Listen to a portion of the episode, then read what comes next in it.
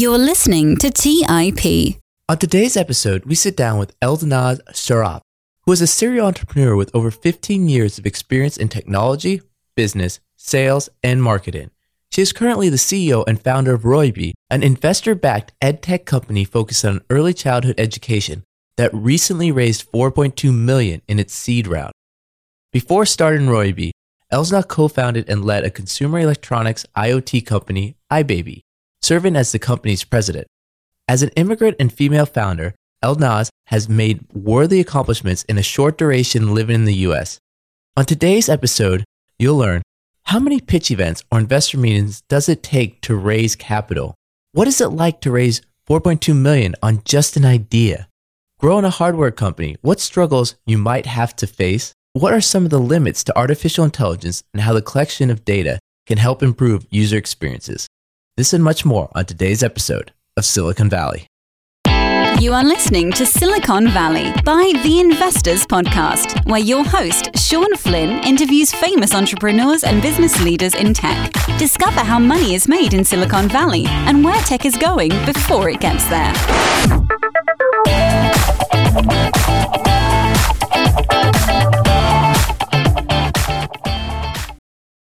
Elnaz, thank you for taking the time today to be on Silicon Valley. Hi, Sean. Thank you for having me. It's an honor. I'm really excited to talk with you today. Now, Roybi isn't your first startup. In fact, you had a very successful one before. Can you tell us a little bit about your past and what's led you to the current foundation of your new company? Well, it was um, an interesting journey. About six years ago, uh, I was one of the co-founders of iBaby. We have baby monitors, and we I totally remember when we launched the product, everybody was freaking out because we were the only baby monitoring company that didn't have the traditional display that is being used by parents to watch their, their children when, you know, when they're around the home. And we were the only company coming out with an app that you could basically watch over your loved ones or your baby anywhere around the world. So it was a very, very interesting journey. We, we launched a product, got into all Apple stores. So it was so exciting. Everybody thought it's an Apple product. It took us five years. We launched into major retailers like Target, Walmart, and again, Apple, Best Buy, and many more around the world. And I spent over five years with parents learning more about what they want. And education was always something that would come up. And after a lot of research, and because education is also really personal to me, and I wanted to have a much bigger impact, we did a lot of research, and finally, I decided that I want to start Roybi to have an amazing impact on children's lives and how it actually started. It was an interesting start because from the beginning, it was a little bit different than what it is today. Now, can you tell me what was it like to grow a hardware company? It is really, really challenging because when you work on hardware, every component is super important. Like, for example, on Roybi, we have over 200 components in something really small. If you make mistake on just one component, it's going to change everything. And especially that when you go towards molding, manufacturing, you really don't have the ability to make changes as easy as you do on the software and makes it a little bit scary, but also exciting because when you see the product in your hand, it's just a very, very special feeling. Now, do you have engineer background yourself with machines, or what was your background? I have a very interesting background, I always say, because before moving to the US, I moved to the US 13 years ago. Before that, I studied art and then transitioned to software engineering. I went to one of the top third uh, universities back in Iran. And I was always so interested to make the, the art come to life. And that's how I got into software engineering. I didn't finish because we moved to the US. And then here in the US, I decided to learn about multimedia development and the interesting and funny part is what I do today. Really nothing to do with what I studied, but it really helps me, honestly. This whole process, did you always know you wanted to start a company? Yes. It's interesting because I grew up with my dad, and my dad is a businessman. He used to take me to, to his travels, you know, on business travels, and I was just a teenager. And he would always tell me to, to watch, to learn, and he always wanted me to be strong. And because I grew up in a family that always ran businesses, I saw it that way. And my mom is also a very, very strong person, my role model. She ran all my dad's businesses. And that's, I think, how, you know, got me into starting my own business. Started a few before even iBaby. Most of them failed. And I learned a lot of lessons. And then iBaby has been an amazing journey. And when I started it, with my co founder and then led to Roybi. Tell me about some of these failures and some of the things you learned from them. Oh, so many failures. We spent a lot of money on inventory that we, we were so excited. We thought, you know, we were going to sell a lot of units and things changed. Inventory was sitting there. It was um, like scary moments. A lot of also spending on, on marketing, advertisements. And unfortunately, until you, you really get placements and spend this money, you really don't know exactly what's going to work. Again, it's a learning lesson, uh, curve, I would say. And even in um, like people management, I personally gained a lot of experience. The mistakes I, I made before, I definitely wouldn't do again. when you're saying people management, what are some suggestions you might have for building a team from day one? every day, every company is different, but what I've learned is when you want to make a decision to hire somebody, first and foremost, you need to make sure that they have a lot of passion for the company and what you're doing. And then also making sure that you treat people and everybody like family member because we are in the same boat together. It's one goal, one team. And you always need to make sure that people feel that way. So that's how we do it. Another challenge is a lot of times, you know, companies have remote staff members like us.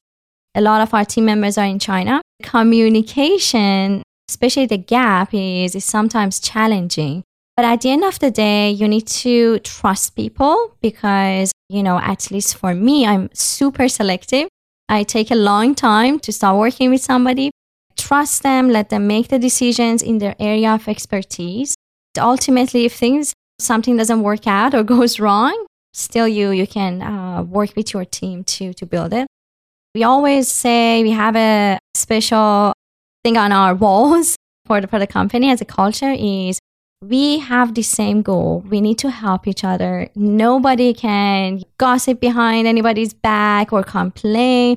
We don't take this, you know, and all it matters is help each other, move forward, fix the problems if a lot of your team is overseas in China, not only are you dealing with the time difference, there is that cultural difference as well. How does that play a part in with that team goal of everyone has the same outcome that they want? We really try to communicate very clearly about the company's mission, the vision, and what the customers want, what the culture is within the US and even globally as I mentioned, we are we are very selective. So far, the the team members that we have in China, we actually did work together previously uh, through my uh, previous company. I've been lucky because we already know each other. We we know our working style. In order to grow the company, the the core team members, regardless where they are, you need to make sure that those people understand your vision those people can transfer that to the others that come on board later on. At what stage should a company start thinking about going out to raise funds? We've just heard some amazing news about your company's success, which I'd love to talk about. But before we actually get to numbers, when did you start the fundraising journey? Six months after we started the company, I, I started going around, not necessarily being like super serious about fundraising, I wanted to get feedback. Oh my God, it was a crazy, crazy time. I think our pitch deck at least changed like 20 times, got a lot of feedback. But I would say to everyone, uh, as soon as you have your idea and you know what you really want to do, you have a team behind it. some understanding of your business model, the product, do start the, the fundraising process. It's okay. You don't have to know everything in the beginning. And there's going to be, of course, a lot of changes um, in the process. The feedback you were getting, was that just from investors, from angels, VCs, or from the general public? We, we were getting a lot of feedback from all kinds of people, from mentors to advisors we wanted to onboard, few customers, beta users, I would say, but a lot on um, on the investor side. I had people saying, "Why do we even need this product?" Some people were super excited, very supportive. Was just that uh, we were not at a stage they would invest in, in the company. But all the feedback wasn't easy because when you are in the process of building a company, you really want to hear positive feedback. The other ones helped us to change our business model, even the product, and narrow down what we want to do. As an example, when we started, Roybi was any other probably product that would have bunch of educational content to just entertain kids. Soon we realized that's really not going to work. We, with the feedback, we gradually narrowed down to language learning and we understood the market is huge. The opportunity is there. If it wasn't because of the feedback, we would have failed by now because it was a really broad concept. But now we are in a much different place and better shape. And were you getting feedback for the design of the robot itself, or was it just more the software, the business model? We're getting the feedback more on the business model, on how we want to scale, not necessarily on the on the design. Everybody said oh, it's very cute, but we went through so many changes. More about you know sales strategy on on the features of the product, what to start first, what to put next. So all those feedback were really helpful. And how are you even getting these meetings with these investors considering you at the time doesn't sound like you were really a company yet? Persistence. I think I uh, personally I sent so many emails I even lost the count. Continuously telling people, "Can I have a meeting with you?" And even they said no. It's like, okay, just a feedback. Then we got to know uh, amazing people like yourself who were willing to make introductions, connect us to different people. Personally, I'm truly, truly grateful because it helped us in so many ways. And then we have mentors gradually, then advisors joined the team. That's how we got to know those people. Thank you for that plug. That won't be edited out in the final version, I can assure you. The mentors and advisors, how did you pick them? What did you offer them? to convince them that to use their time for helping out Roybi? You know, in the beginning, it's really hard because a lot of people that join you as an advisor, really high level, they're super busy. So you can imagine they have so many things going on. Bringing them on board is just uh, purely selling the vision There are going to be different ways of collaboration with advisors. Majority of advisors, if they really believe in your company, they can join you on equity base. Uh, down the road, when you are in different stages, you know, Series A and above, there are going to be people and advisors. They they would ask some, you know, consultation fee plus equity on the side.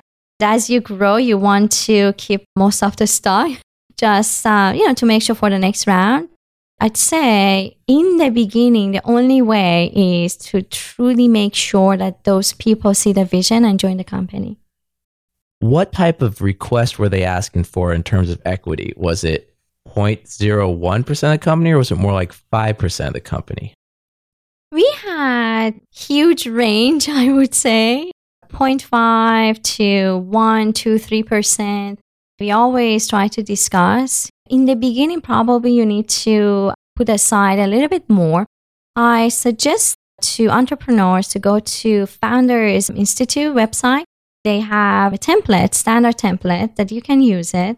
It really depends on the advisors and the negotiations or discussions that the companies have with these people. But the average, I would say, starts from like 0.25 to 1%. And how many meetings do you say you went to before you got that first investor that said, you know, I'm interested in writing a check. He may have not written a check, but that first validation of, yeah, I think you got something. Oh my God. that's a that's an interesting question because I really don't know how many, but definitely over 100 meetings. I'm, I'm not kidding. Over at least 500 emails and so many rejections. And even with our first investor, when she, she was evaluating the company, one thing that I was so excited is because she's a female, very successful female in, in Silicon Valley. I was really excited to, to make sure that she comes in, believes in, in, in Roybi. But even for, uh, at the last minute, I wasn't even sure it's going to happen. so it, it was quite challenging. For that first investor, what type of valuation do you give your company? Are you saying, you know, you're the investor, just tell me what you want? Or do you have an idea going into that meeting? You know, it varies depending on the, the companies. Of course, we had a number in mind. Generally, that's not what is going to happen. the reality is always really different. But I think it's just the conversation between the investors, founders, find the right number.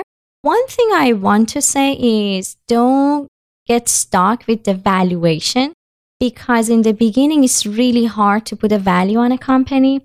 Of course, if you can get a deal at no cap, it's, it's amazing. What do you mean by no cap? Means no valuation. So if you can raise on a safe uh, agreement without a valuation, that would be your best bet. But it's really hard to do it. But I'd say don't get stuck on it. Move forward because at the end of the day, the valuation you can get in the future it's it's more important. Get your product out, and it's quality over quantity. So you're saying that first pre seed round may not be the best terms, but you got to do it anyway to get to that A round where you'd have more leverage. Is that kind of it? Yes. Of course, if you have the ability to finance the, the company until Series A and get some revenue, that's the best case scenario. But it's not the case with most startups because it's very costly these days. You need to really think about your options between the offers that you have make the right decision with the best option. It's not going to be the best. And I'm sure uh, next rounds, a lot of people are going to tell you, why did you make this decision? But be confident that the decision you make at that moment probably is the best for the company. So 500 emails, 100 meetings face to face. How many months did you go without any money? The best thing I can say is whatever you think, add another six months. And personally, I I'd say two times my own bank account almost went to zero. I've been really lucky to have amazing friends and supporters that they said, "Oh, okay, here is a little bit money. Move forward. Um, you are on a, on something really amazing.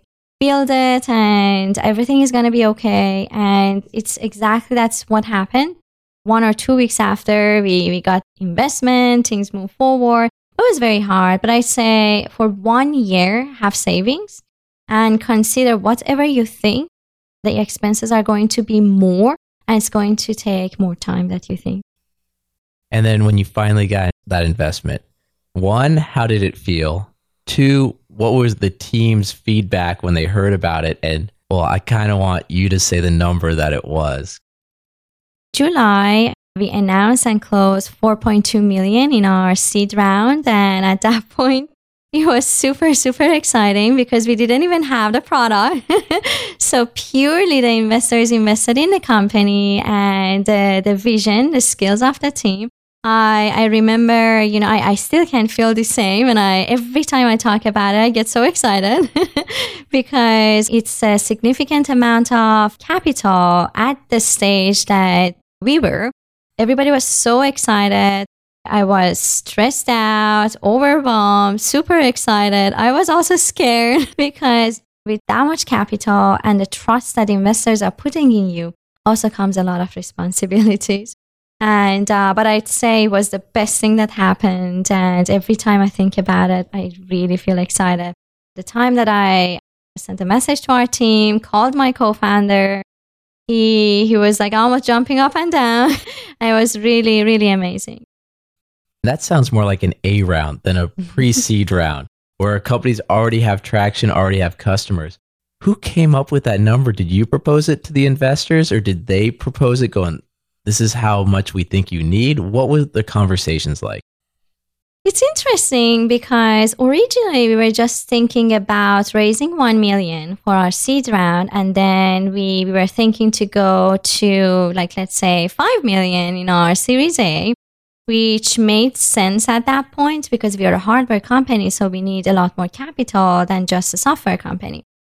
It's just that we were getting a lot of traction at that point. We, we were featured on CNN. We partnered with Alibaba. You know, we were getting so many things, a lot of awards, traction.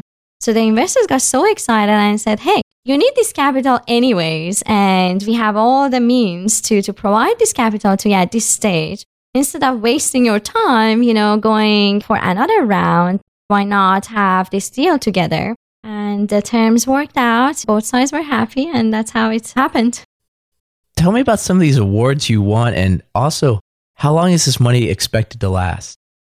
First, the awards. we, we won so many of them, I can barely remember. But um, last week, for example, CNBC named Roybi one of the most promising startups in the world to watch in 2019 which is amazing because there are only 100 startups on that list around the world. And Roybi is one of them. And again, the product is not even on the market. So you can imagine how exciting it is. We, we were named Fast Company's world changing idea in 2019. We won our Sites award in Tech for Good. We were one of the winners nationwide and many more. But also, it was very exciting. And what is the second question? How long is this money going to last you? And actually, I'll just follow on with another question there. What are you going to do in that time frame? What are the milestones that are expected to be made? So um, the money would expect to last um, easily one year, and uh, the next milestones would be to make sure we have a good product in people's hands because everybody's so excited.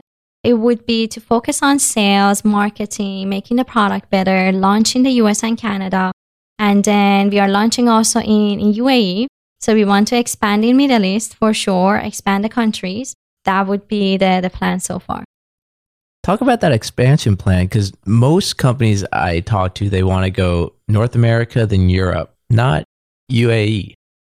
Well, for us, considering we are a language learning company, as you can imagine, there is a lot of demand in English language in certain regions and countries, and Middle East is definitely one of it. And in Middle East, they also really like products that come out of Silicon Valley. So they got so excited. We are launching into stores. They're called Sharaf DG. They're like Best Buy in, in US. They're very big and they want to launch Roybi into, into stores and for their children to, to learn English language. Roybi itself has many components. It's a language learning robot, more or less. Tell us about the machine learning side, the software that's going into it.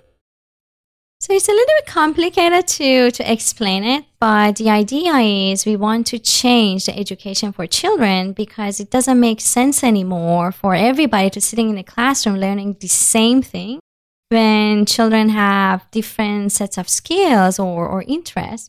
And that's how the machine learning kicks in. It takes about three to six months to learn about the child, to, to start adjusting the content based on the child's progress and interest. To give you an example is, um, let's say the child likes cat as, as an animal, but they don't like math. So what we can do is gradually we can adjust the content to deliver more interesting subjects that has more cats in it to get them more excited to learn. Of course, it's a very complicated, a little bit difficult vision, but gradually we are we are getting there. We, we have over 70,000 vocabularies already collected from the kid because the way that kids talk is so different than adults. We have over 50 categories and topics, over 500 lessons and stories. So we, we've done a lot of work and it's uh, ongoing. How did you collect all this data? Through different devices, first of all, because Roybi wasn't ready to collect all this feedback. So a lot of it comes from the cell phone because the software was almost ready. So we, we had uh, user groups to talk with children, to, to gather all this data, the voice uh, of children. That's how we collected. As your company product gets spread out throughout the world, you're going to collect all this user data. What's the plans for the data? The plan is to to really focus on every individual child. So the, the, the data is being collected to understand the child's interests and abilities rather than anything else. But in the future, we, we would be able to understand their, their talking patterns, their talkativeness. A lot of children, like one out of 12 kids in the US alone, they have speech delay. So we would be able to, to understand these and see how we can help these children to have more conversations based on statistics that talking with the robots increased and encouraged children in terms of learning by 10%. So we, we will use this data to understand how much impact we have on kids learning and to be able to add more features. And how is your time being altered in the company? I mean, those first six months a year was just fundraising, it sounds, and collecting data. Now you got money. Yes. So how does your schedule change? Um, it is more changed on um, talking, talking, and presenting company in so many places. I'd say I, I travel 80% of my time to, to present Roybi to so many places. For example, two months ago, we went to, uh, to a conference in Nashville where we, we met senators, legislators to, to talk about Roybi, what we're doing with AI, to tell them we are not scary. because we deal with data and privacy, a lot of times people get concerned. So we, we went to many conferences to show the product, to talk about it and educate people that what we want to do, how we are doing it, and that's that's how my schedule changed. So it is now mainly focusing on sales and marketing. Is there that fear of the data the privacy especially with your product for kids? There is um, especially that our product is a little bit complicated. It has a camera with facial detection. And the reason it has it is because kids don't want to play with their toys after like two or three weeks. They forget about it so we want the Roybi robot to say hello to them, initiate conversations, but that adds a little bit of privacy issue for people. We are COPPA compliant, we are COPPA certified, which is the Children's Privacy Act policy. We hired a law firm to help us on so on GDPR. We're working really hard on that part. We also allow parents to fully control what to share through the app and, of course, through the device. So we've been really cautious and careful about it. Is there going to be an adult version of this for people that have come from a different country that, you know, in their late 30s, 40s that are interested in learning a new language? I get that question a lot. Hopefully in the future. And the reason is AI is not there yet. It's not mature enough to carry on longer conversations. So when it comes to adults, it may have a little bit issue communicating, especially carrying on longer conversations. But gradually that will change. It might be on our plan, but right now all of our focus is to really help children to change their future. So why is it that having longer conversations more difficult? Because um, a lot of things goes into it um, still voice recognition is not at a place to even fully understand longer sentences. It can understand short versions. It's not like humans you know? So it, it takes time but with any technology it's just a matter of time. I, I remember the first iphone that i got. It wasn't doing much. Uh, it would crash all the time. didn't have a lot of programs or apps, but look at it right now. It's changed. Um, it has changed our lives, and it's going to be the same thing with with voice recognition as well. So, what advice would you give either a younger self or a new entrepreneur out there in Silicon Valley? What advice would you give as a woman CEO, founder of a successful company that's raised 4.2 million pre-seed to someone out there? Thank you. I'd, I'd say really, really believe in, in what you are doing. You don't have to please everybody or, or make everyone happy. As long as, you know, you have the support of your team and the people that really are there to help you, move forward and know it's not going to be easy for sure. There are going to be a lot of ups and downs. And especially as, as a woman founder, I'd say it's a little bit more difficult because, especially for us being in tech, it's mainly a male dominated um, industry, but it's okay. It is changing. Don't take those, uh, you know, as an excuse. Move forward and believe you are going to to make a difference and make a change. And if anyone wants to find out more about you or get in touch with you or your company, what's the best way to go about it? For the company, you can go to roybirobot.com. That is R O Y B I robot.com. And I'm also on LinkedIn, Elnaz Sarraf. And uh, whomever wants, please get in touch. I'd be more than happy to, to help if I can, and possibly through email. Is there anyone else that you want to say thank you or reach out to at this moment while you have the chance?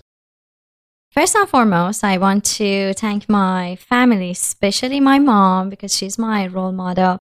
And then our amazing, amazing team. Without them, we, we really couldn't make this happen. Our partners, investors, and also thanks to you, Sean, for giving us the opportunity to talk here, share my experience with everyone. Great. Thank you for listening to TIP. To access our show notes, courses, or forums, go to theinvestorspodcast.com. This show is for entertainment purposes only. Before making any decisions, consult a professional. This show is copyrighted by the Investors Podcast Network. Written permissions must be granted before syndication or rebroadcasting.